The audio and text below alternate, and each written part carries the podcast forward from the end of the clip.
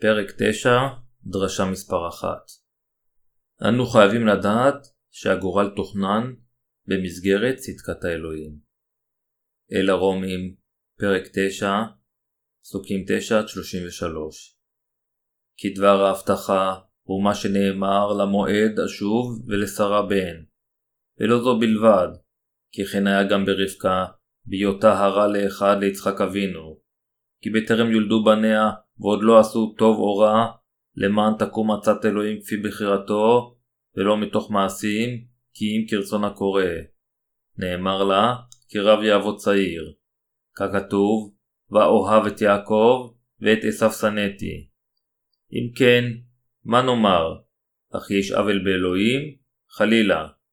כי למשה אמר, וחנותי את אשר אחון, וריחמתי את אשר ארחם.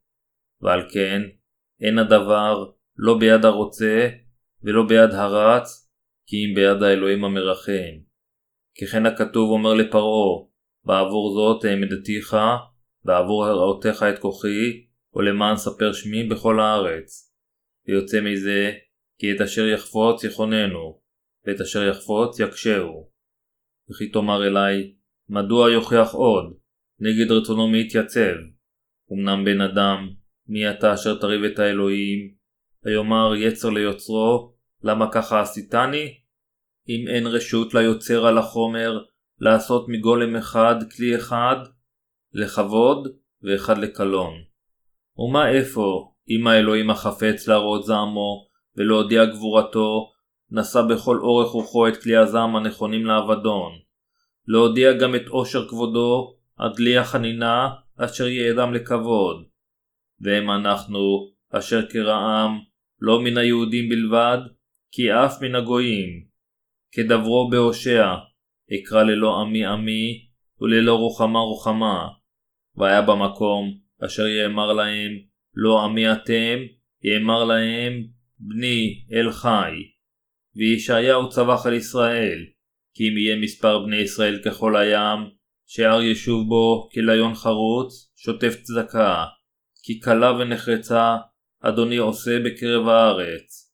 וכאשר אמר ישעיהו לפנים, לולא עדנו את צבאות הותר לנו שריד, כמעט כסדום היינו, לעמורה דמינו. ועתה, מה נאמר, הגויים, אשר לא רדפו אחר הצדקה, השיגו את הצדקה, היא הצדקה אשר מתוך האמונה. וישראל, בבקשו אחר תורת צדקה, לתורת הצדקה לא הגיע. ועל מה יען אשר לא מאמונה דרשוע, כי היא ממעשים, כי התנגפו באבן נגף. ככתוב, הנני יסד בציון אבן נגף, בצור מכשול, וכל המאמין בו, לא יבוש. מהו הייעוד האמיתי שתוכנן על ידי אלוהים? הבה נפנה תשומת לב עתה למהו הייעוד אשר תוכנן על ידי אלוהים. על מנת להבין בדיוק מהו הייעוד, אנו חייבים להתייחס לדבר הכתוב כדבר האלוהים ולתקן את עצמנו אם יש משהו שגוי באמונתנו. בשביל זה, אנו חייבים קודם להבין מדוע אלוהים אהב את יעקב ושנא את עשיו. אנו צריכים גם לגלות האם ההבנה של הנוצרים בני זמננו את הייעוד סוטה מכתבי הקודש. אנו כולנו חייבים להיות בעלי הבנה מדויקת של הייעוד אשר נקבע על ידי אלוהים. כדי לקבל ברכות מאלוהים, אנו הנוצרים צריכים לגלות כיצד הייעוד שלנו מתאים לתוכנית האלוהים. כשחושבים על תוכניתו של אלוהים, הרבה נוצרים בני זמננו חושבים שגורלם נגזר לפני לידתם ללא שום רלוונטיות לאמונתם, כאילו שגורלם של יעקב ועשו ללא תנאי ובאופן חד צדדי נקבע על ידי אלוהים, אך אין זה המקרה. אם נאהב את אלוהים או לא, נקבע על פי אם נאמין בצדקתו או לא. זוהי האמת שאלוהים נתן לנו בתוכניתו. אם ברצונכם להבין באופן נכון את גזירת הגורל האלוהית, עליכם להיפטר ממחשבותיכם העצמיות ולהתרכז בצדקת האלוהים. מכיוון שהרבה אנשים אינם יכולים לחשוב ולהאמין בצדקת האלוהים הנראית באמצעות ישוע המשיח, הם נוטים לחשוב על אהבת האלוהים באיזה דרך שהם יכולים לבחור, ויש כאלה שאפילו חושבים שאהבת האלוהים אינה צודקת. הם חייבים להבין שזוהי לא הדרך הנכונה לחשוב.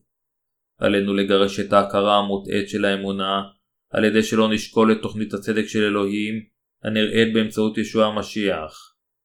אם אתם פשוט חושבים שאלוהים אוהב אחדים, בעוד שהוא שונא את האחרים, אתם חייבים להבין שזהו סוג אמונה מוטעה, הנובע ממחשבותיכם המוטעות. המוח האנושי מוטרד ממחשבות מוטעות.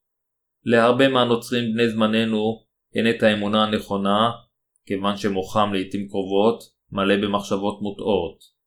זוהי הסיבה מדוע עליכם להיפטר ממחשבות חסרות התועלת שלכם ולשים את אמונתכם בנתיב הנכון על ידי הליכה אחר דבר האל ואמונה בצדקתו. מכיוון שהייעוד תוכנן במסגרת צדקת האלוהים, אפשר להבינו בצורה נכונה ולהאמין בו רק כאשר אנו מאמינים בצדקתו. לכן חייבת להיות לנו אמונה בתוכניתו ובצדקתו. תוכנית האלוהים היא לכסות את אלה המאמינים באהבתו במסגרת צדקתו בצדקתו. לפיכך, גזירת הגורל שלו היא שהוא יעשה את המאמינים לעמו, שהוא מלבישם בישועת מחילת החטאים, ושילם בעד זה עם טבילת ישוע וצליבתו. אנו חייבים לייסד יחסים נכונים עם אלוהים, על ידי שנהיה בעלי אמונה באמת, אשר תוכננה על ידו בצדקתו.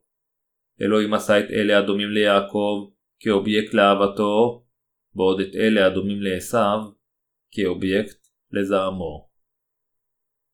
גזירת הגורל האלוהית אינה זו של פטליזם. גזירת הגורל בתוכנית האלוהית יוסדה במסגרת צדקתו. אהבת אלוהים היא לא משהו שנקבע באופן שרירותי ללא כל תוכנית.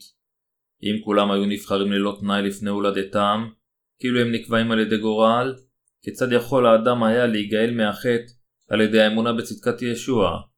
אם גורלו של האדם נקבע לפני הולדתו בצורה כזו, בין שהוא יאהב על ידי אלוהים או לא כתוצאה מהחלטה או תכנון מראש, מי יחשוב שאלוהים הוגן, או מי יאמין באלוהים שכזה?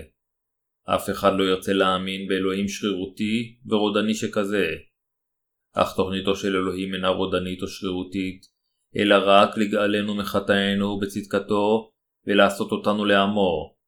אלוהים נתן לנו את צדקתו במסגרת התוכנית הזו, ובמסגרת צדקת האהבה הזו, הוא נתן לנו את מחילתו.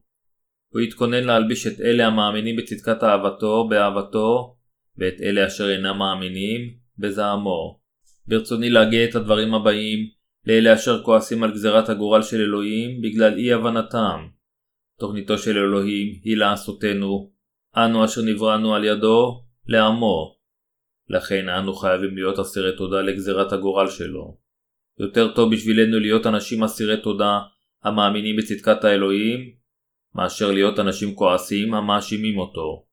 כל מי שמאמין בישוע כמושיעו חייב להיות בעל הבנה מדויקת ואמונה בגזירת הגורל האלוהית אשר תוכננה בצדקתו. גזירת הגורל האלוהית האמיתית קמה כרצון הקורא. הקטע של היום מאל הרומים, פרק 9, פסוקים 9-13 אומר כי דבר ההבטחה הוא מה שנאמר למועד השוב ולשרה בן, ולא זו בלבד, כי כן היה גם ברבקה, בהיותה הרה לאחד ליצחק אבינו. כי בטרם יולדו בניה, ועוד לא עשו טוב או רע, למען תקום עצת אלוהים כפי בחירתו, לא מתוך מעשים, כי אם כרצון הקורא. נאמר לה, כי רב יעבוד צעיר. ככתוב, ואוהב את יעקב, ואת עשיו שנאתי.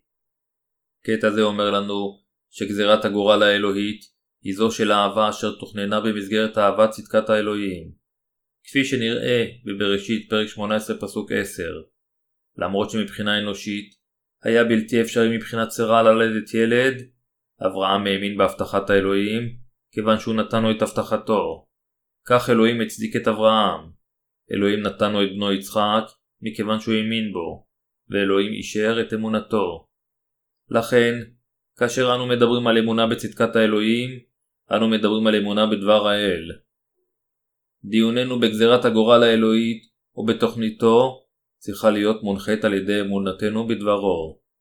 אלה אשר נוהגים אחרת, כאשר, לדוגמה, מבלבלים את רדיפתם אחר צדקת האלוהים עם חזיונות, אותות, אשר הם טוענים שראו כאשר התפללו או חלמו, טועים טעות גדולה באמונתם. פאולוס יתר על כן הוסיף כי כן היה גם ברבקה בהיותה הרע לאחד ליצחק אבינו כי בטרם יולדו בניה ועוד לא עשו טוב או רע למען תקום עצת האלוהים כפי בחירתו לא מתוך מעשים כי אם כרצון הקורא נאמר לה כי רב יעבוד צעיר. כתבי הקודש אומרים לנו שיצחק כאשר לא היו לו ילדים התפלל לאלוהים ואלוהים נהנה לתפילתו ונתן לו תאומים. אנו יכולים לראות שלגזירת הגורל אשר תוכננה במסגרת צדקת האלוהים, יש יחסים מסוימים עם האמונה של אלה אשר נאהבים על ידו. כדאי לחזור שוב על פסוק 11 כי בטרם יולדו בניה ועוד לא עשו טוב או רע, למען תקום עצת האלוהים כפי בחירתו, לא מתוך מעשים, כי אם כרצון הקורא. המפתח להבנת האמת של גזירת הגורל והבחירה במסגרת תוכנית האלוהים, היא שעצת אלוהים תקום כרצון הקורא. מבין יעקב ועשיו, על פי גזירת הגורל, במסגרת תוכנית האלוהים, אלוהים קרא ואהב את יעקב. כאשר אלוהים קורא לאנשים ואהב אותם, במילים אחרות, הוא קורא ואוהב את האנשים, אשר, כמו יעקב, רחוקים מלהיות צדיקים. אלוהים לא קרא לעשיו, אשר החשיב את עצמו צדיק והיה מלא בגאווה. בגזירת הגורל האלוהית אשר נקבעה במסגרת תוכניתו, זה דבר מובן מאליו שאלוהים יקרא ויאהב אנשים כמו יעקב. מטרת אלוהים בקריאתו לאנשים כמו יעקב הייתה לעשות את החוטאים לילדיו, המשוחררים מהחטא. אנו חייבים לדעת ולהאמין בצדקת האלוהים.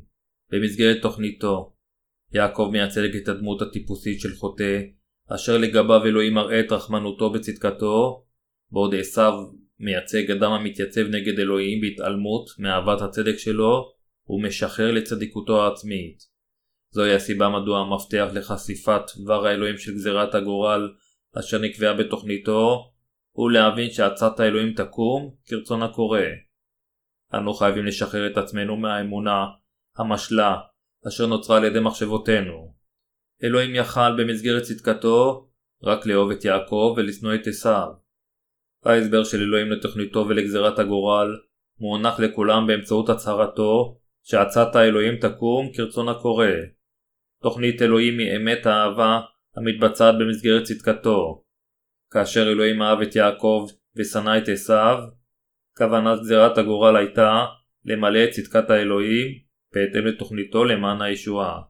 אין זה כפי שנטען על ידי דתות אחרות, שעל ידי המעשים אתם נאהבים ונושעים על ידי אלוהים, אלא רק על ידי האמונה בתוכניתו ובצדקתו, אתם נעשים לילדיו, המשוחררים, מכל חטאיכם. האם אלוהים אינו הוגן? אלוהים אוהב את אלה אשר מאמינים ואוהבים את צדקתו. אין, במילים אחרות, משהו שגוי בעובדה שאבינו החליט לאהוב ולעשות את אלה המאמינים בצדקת האלוהים בישוע המשיח לילדיו. אלוהים לא תכנן לאהוב את כולם בישוע המשיח, אלא לאהוב אנשים הדומים ליעקב. אנו חייבים, אם כן, לשאול את עצמנו האם אנו כמו יעקב או עשיו. אך אפילו אלה המלאים במעשיהם הטובים ובצדקתם העצמית, עדיין רוצים להיות נאהבים על ידי אלוהים, אך אף אחד אינו יכול לעצרם מלרוץ בנתיב הלא נכון. לכן, ישנם תמיד שני סוגי אנשים, אהובים ושנואים על ידי אלוהים, אפילו עתה כשאנו מדברים. אנו חייבים להודות לאלוהים ולהלל את כבודו על ידי האמונה בצדקת אהבתו ותוכניתו למען ישועתנו. עלינו גם להודות לו על העובדה שבשורת המים והרוח, אשר אנו מאמינים בה, בצורה נפלאה משקפת את צדקת האלוהים. כולם חייבים להבין שכדי להיות מכוסים באהבת האלוהים, הם חייבים קודם להכיר בחולשותיהם ובחטאיהם לפני אלוהים ולהאמין בצדקתו. הבעיה היא שהרבה נוצרים אשר אינם מסוגלים להאמין בתפילת ישוע ובאמת של הצלב אשר הוציאו לפועל את צדקת האלוהים, מאמינים בטעות שאלוהים אוהב אנשים מסוימים בעוד שעל האחרים פשוט נגזר להינטש על ידו. אפילו יותר בעייתית היא העובדה המצערת שסוג כזה של אמונה רעועה היא נפוצה ונלמדת על ידי האחרים בשכנוע גדול. היא נפוצה במהירות, היא מובילה יותר ויותר אנשים להבנה מוטעית של אהבת האל הנראית על ידי גזירת הגורל האלוהית אשר תוכננה על ידו. מה שאלוהים מנסה להראות לנו עם הסיפור של יעקב ועשיו זה שכדי להפוך לילדיו אין צורך בצדיקות אנושית, אלא רק אמונה באהבת צדקת האלוהים, אשר נגזרת בהתאם לתוכניתו. כתבי הקודש אומרים לנו שאלוהים נתן לשרה את הבן שהבטיח לאברהם. זה אומר לנו, אפילו היום, שרק אלה אשר יש להם אמונה באהבה ובדבר צדקת האלוהים, יכולים להפוך לילדיו. כדי להפוך לילדים שכאלה, אנו חייבים להכיר באמת אשר ניתנה עם אמונתנו בצדקת האלוהים ובתוכניתו. וכדי להאמין באמת הזו, אנו צריכים להאמין באהבת האלוהים ובצדקתו. אהבת ישוע המשיח כלפינו ותוכנית האלוהים בשבילנו היא האמת המוחלטת והאהבה אשר ניתנה לכולנו. כדי להושיע אותנו מחטאינו, ישוע לקח את כל חטאינו עם טבילתו, מת על הצלב וקם לתחייה מן המוות. הכל כדי לתת לאלה מאיתנו המאמינים בו חיים חדשים. אמת זו, אין כוונתה שעל ידי שנהיה דתיים ועל ידי הפגנת מאמצינו, אנו יכולים להפוך לילדי אלוהים. אלא הכוונה היא שהדרך היחידה להפוך לילדי אלוהים היא על ידי האמונה בדבר האהבה ובצדקת האלוהים, אשר נאמרה לנו ותוכננה למעננו על ידו. אנו כולנו חייבים להבין שרק אלה המאמינים באהבת האלוהים וצדקתו, מתכסים באהבתו. מה אם כן צריכה להיות נטייתנו? להיות בעלי אמונה בטבילת ישוע ודמו על הצלב. אנו חייבים לבקש מאלוהים שירחם עלינו. אנו חייבים להכיר לפניו שאיננו ראויים להיקרא עמו, כיוון שאנו כולנו חוטאים.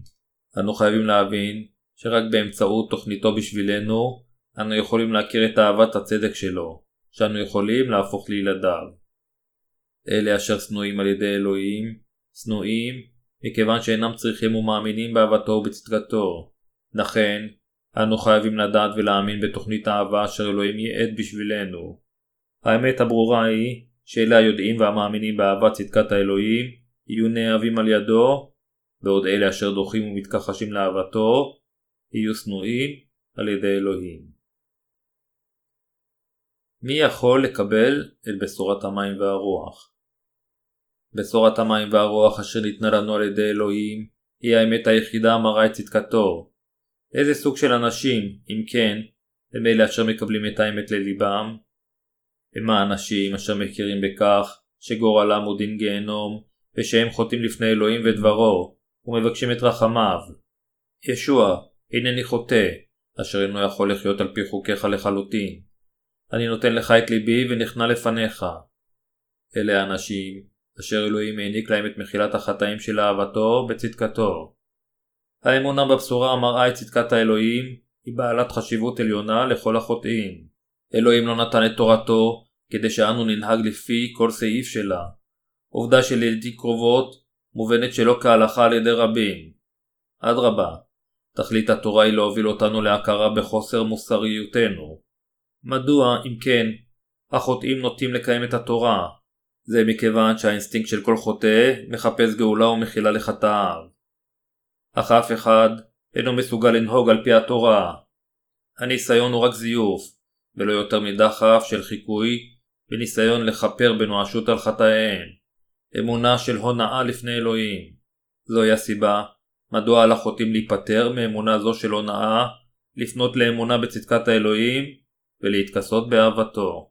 כדי לכסותנו באהבתו, אלוהים שלח את ישוע אל הארץ הזו, אשר בהתאבלו על ידי יוחנן, לקח על כתפיו את חטאי העולם, ועל ידי דימומו על הצלב, מחק את כולם. אלוהים מכיר באמונתם של אלה המאמינים באהבת צדקתו. כאשר אנו נגאלים מכל חטאינו באמצעות אמונתנו בבשורת המים והרוח, אשר היא הביצוע של צדקת האלוהים, אנו מתכסים באהבתו. זוהי האמת המובטחת, אשר אלוהים קבע למעננו בתוכניתו. אלוהים שונא את אלה המסתמכים רק על עצמם. ישנם הרבה אנשים כאלה מסביבנו. אך אתם חייבים להיוושע מכל חטאיכם על ידי האמונה בצדקת האלוהים ובדמו, אשר מילאו את אהבת האלוהים וצדקתו. ללא ספק, אז תכוסו באהבת אלוהים, השמורה לאלה אשר הוא קורא להם. לפעמים, אנשים מנסים לעשות דברים בכוחות עצמם למען אלוהים, כדי לזכות באהבתו ובמחילתו. אך מאמצים אלה חסרי תועלת, ללא איזושהי אמונה בצדקת האלוהים. אלוהים קרא רק ליעקב, כדי שיתכסה באהבתו ולא לעשו. לפני אלוהים, יעקב היה עירום ושקרן המוליך שולל, אך כיוון שהוא האמין באהבת אלוהים וצדקתו, הוא הפך לאחד מאבות האמונה. גם אנו חייבים לקבל את אהבת האלוהים על ידי האמונה בטבילת ישוע ודמו על הצלב, הביצוע של צדקת האלוהים כגאולתנו. מכיוון שעשו ניסה להתברך על ידי אביו ועל ידי צדתו, הוא הפך לסמלם של אלה אשר לא יכלו להיות זכאים לברכת האלוהים. עלינו להקדיש זמן ולחשוב בקפדנות על עניין זה. מי בעולם הזה דומה לעשו? האם אנו לא כמותו? אנשים הדומים ליעקב הם אלה אשר שוקעים באהבת צדקתו של אלוהים. אנו יודעים שגם אנו חלשים ורשעים כמו שיעקב היה. אלוהים קרא לנו, אפילו לפני שנולדנו, לקום לא באמצעות מעשינו, אלא באמצעות קריאתו. הוא אמר לנו להאמין באהבתו ובצדקתו כדי לקבל את אהבתו. אלוהים שלח את ישוע, אשר מילא את כל צדקת האלוהים במסגרת תוכניתו למען כולנו. כאשר אלוהים קרא לנו בתחילה, הוא קרא לחוטאים ולא לצדיקים. אלה אשר שנואים על ידו, הם אלה אשר מחשיבים את עצמם מלאים בצדקתם, ואשר אינם מאמינים באהבתו הרחמנית. לאלה אשר יש אמונה מוליכה שולל שכזו, הם שנואים על ידי אלוהים, ואינם יכולים להתכסות באהבתו ולהיות עמו. אלוהים ייעד את האמת הזו למעננו בליבנו. לכן פאולוס קבע בבירור. אם כן, מה נאמר? אך יש עוול באלוהים? חלילה. אל הרומים, פרק 9, פסוק 14.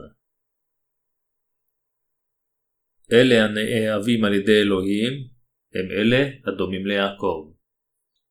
כאשר אלוהים מסתכל עליכם, האם אתם באמת סוג האדם שהוא ירחם עליו? איזו סיבה אלוהים צריך כדי לרחם על מי שהוא מרחם ולשנוא את מי שהוא שונא? כיצד אנו יכולים להגיד לאלוהים שהוא עשה לנו עוול? ישנם מספר עצום של אנשים החיים על האדמה הזו, בעוד אחדים מהם נאהבים על ידי אלוהים, אחרים לא.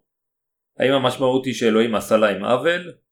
אלוהים הוא גם אלוהים הוגן אשר שופט את החטאים של אלה אשר פנו נגד צדקתו.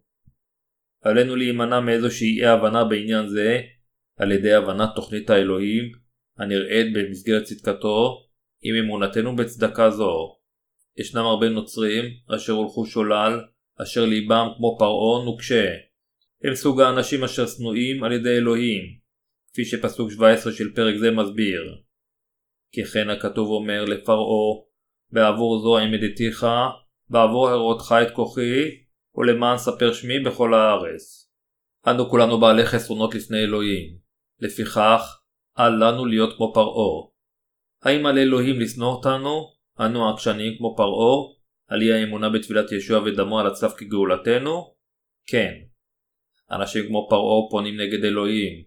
אנשים שכאלה מתגאים ומסתמכים על צדקתם, אך צדקתם העצמית אינה יכולה לגאול אותם מחטאיהם. על מה פרעה הסתמך? הוא בטח הסתמך על נהר הנילוס. הוא חשב שכל עוד יש מקורות מים שופעים, הכל יהיה בסדר. זוהי הסיבה מדוע אלוהים שונא אנשים כמו פרעה. כל אחד אשר ליבו קשה כמו ליבו של פרעה, יהיה שנוא ומקולל על ידי אלוהים. אסור לכם להיות כמותו. על ידי קבלת אהבתו הרחמנית, שאלוהים נתן לכם ללא הגבלה, אתם יכולים במקום זאת להפוך לילדיו. האם אתם בשמחה מסכימים עם תוכנית הצדק של אלוהים? האם לבכם מוכן לקבל את צדקת האלוהים המיועדת לכם בתוכניתו? ישנם אנשים אשר למרות שהם מאמינים בישוע, מתייסרים כיוון שהם הבינו לא נכונה את תוכנית האלוהים. אנשים כאלה תוהים, אני מאמין בישוע, אך האם אלוהים באמת בחר בי? אם הוא לא בחר בי, מה התועלת באמונתי? מה עליי לעשות אם כן? אינני יכול פשוט להפסיק להאמין בישוע. מה אני יכול לעשות? אני באמת מאמין בישוע, אך מה יקרה אם לא נבחרתי על ידו? ייתכן שלאחר מכן הם ינסו לעודד את עצמם בחשיבתם. מכיוון שאני מאמין בישוע ומבקר בתפילות הכנסייה, אני בטוח שאלוהים בחר בי. בטוח שזה המקרה. בטוח שבגן עדה יש מקום בשבילי. אך כאשר הם נכשלים בחטא, הם תוהים שוב. בטוח שאלוהים לא בחר בי. ייתכן שהגיע הזמן בשבילי להפסיק להאמין בישוע. במילים אחרות, הם חושבים בעצמם, מסיקים בעצמם, ומסיימים הכל בעצמם. אנשים אלה במיוחד צריכים לחשוב מחדש על הבנתם ותוכניתו של אלוהים ולהגיע להבנה נכונה כדי להאמין בישוע כמושיעם. אלה המאמינים יותר בלימוד תיאולוגי מאשר בדברי האלוהים, מצד שני, ייתכן ויגידו האם אלוהים לא אמר ורב יעבוד צעיר ושהוא אהב את יעקב בעוד הוא שנא את עשיו אפילו לפני שהם נולדו? מכיוון שאנו מאמינים עתה בישוע, ללא ספק נקבע שאנו ניוושע עוד אפילו לפני לידתנו. אך פאולוס השליח אומר לנו שגזירת הגורל אשר תוכננה על ידי אלוהים היא תקום ולא מתוך מעשים כי אם כרצונה קורה. קיום התורה אינו גורם לאדם להפוך לילדו של אלוהים, רק על ידי אמונה בצדקת האלוהים, רחמנותו ואהבתו הנראות בטבילת ישוע ודמו על הצלב, אנו יכולים להפוך לילדי האלוהים. בגלל דוקטרינות שנקבעו על ידי תיאולוגים, הרבה אנשים אינם מסוגלים להאמין בטבילת ישוע ודמו, התגלות צדקת האלוהים, כישועתם. אלה אשר שמעו את אהבת הבשורה, הנראית בצדקתו, אך לא מאמינים בה, הם פשוט כמו פרעה.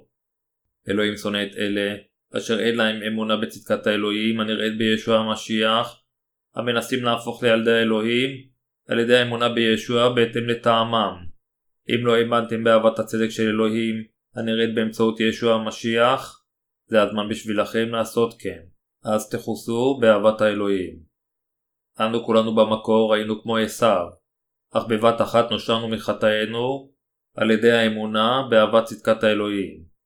אנו קיבלנו את אהבת האלוהים המבורכת על ידי אמונה בצדקתו.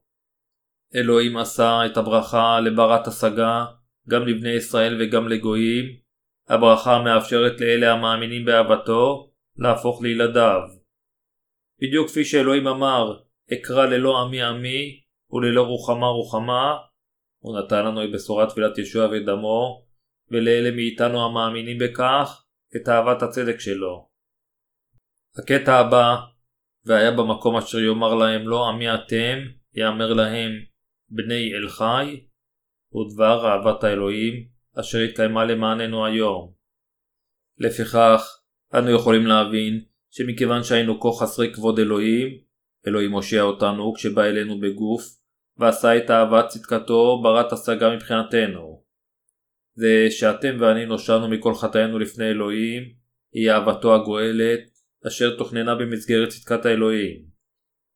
כדי להיוושע מכל חטאינו על ידי האמונה באהבת צדקת האלוהים, מבלי להקשות את ליבנו, זה יכול להיות אפשרי רק על ידי אמונה באמת. מלבד דרך זו של אמונה, אין שום דרך אחרת לקבל את מחילת החטאים. כולנו נולדנו עם לב עיקש, אך דבר האל יכול לנצח את ליבנו ואת עקשנותינו. ליבנו אז יישלט על ידי שלווה אלוהית. אם תאמינו באלוהים, צדקת האלוהים תהיה שלכם. אם בשורת האמת המכילה את צדקת האלוהים, אשר אנו מלמדים לא הייתה קיימת, כולם בעולם הזה היו עומדים בפני חורבנם. ללא אלה המפיצים את בשורת המים והרוח, כל בני האדם היו מאבדים את תקוותם. ללא אלה אשר מכוסים באהבת האלוהים, העולם כבר היה מגיע לקיצו, כאשר כל החיים בו היו נשפטים על חטאיהם. אך אלוהים השאיר על האדמה הזו את אלה אשר מאיתנו, המאמינים באהבת צדקתו. אנו יכולים רק להיות אסירי תודה שהוא פועל באמצעותנו, למרות חולשותינו הרבות וחסרונותינו. האמונה המכוסה באהבת האלוהים נמצאת בלב המאמין בטבילת ישוע ודמו. באמצעות אמונתנו בצדקתו, אנו נגאלנו מכל חטאינו. אמת זו היא התוכנית, זירת הגורל והבחירה שאלוהים קבע בשבילנו. אלוהים אמר שכל מי שיאמין בדבר האלוהים, אשר מילא את צדקתו בישוע המשיח, ייוושע מחטאיו או מחטאיה. האדם עומד בפני חורבן לא מכיוון שצדקת האלוהים לא סילקה את כל החטאים, אלא שבגלל ליבו הקשה הוא אינו מאמין בה. אנו חייבים לגרום לליבנו להיות כנוע לפני דבר האל ולהאמין בבשורת המים והרוח. ליבנו חייב לקרוע לפניו. אנו התברכנו על ידי האמונה באהבת צדקת האלוהים. הוא הושיע אותנו מכל חטאינו, כיוון שהוא ריחם אלינו כל כך. אנו מודים לו. לנו המאמינים בצדקת האלוהים, אין שום דבר להתבייש בו. ההפך הוא הנכון. יש לנו את כל הסיבות להיות גאים בצדקתו. זה שאלוהים הושיע אותנו לגמרי מכל חטאינו, זה מכיוון שהיינו מלאים בחסרונות לפניו. הללו את ישו על ישועה זו. כדי להיות נאהבים על ידי אלוהים, אנו חייבים להיות מסוגלים להאמין בצדקתו. האם אתם מכירים את צדקת האלוהים הזו? אם כן, האמינו בה. אהבת הצדק של אלוהים תבוא ללבכם. יהי רצון שאמונתכם באהבת צדקת האלוהים, אשר הוא תכנה למענכם, תהיה ללא טעויות. יהי רצון שאהבת הגאולה אשר אלוהים קבע למענכם, תגיע ללבכם. הללויה. אני מודה לאלוהים השילוש הקדוש, אשר עשה אותנו בצדקתו, לילדיו.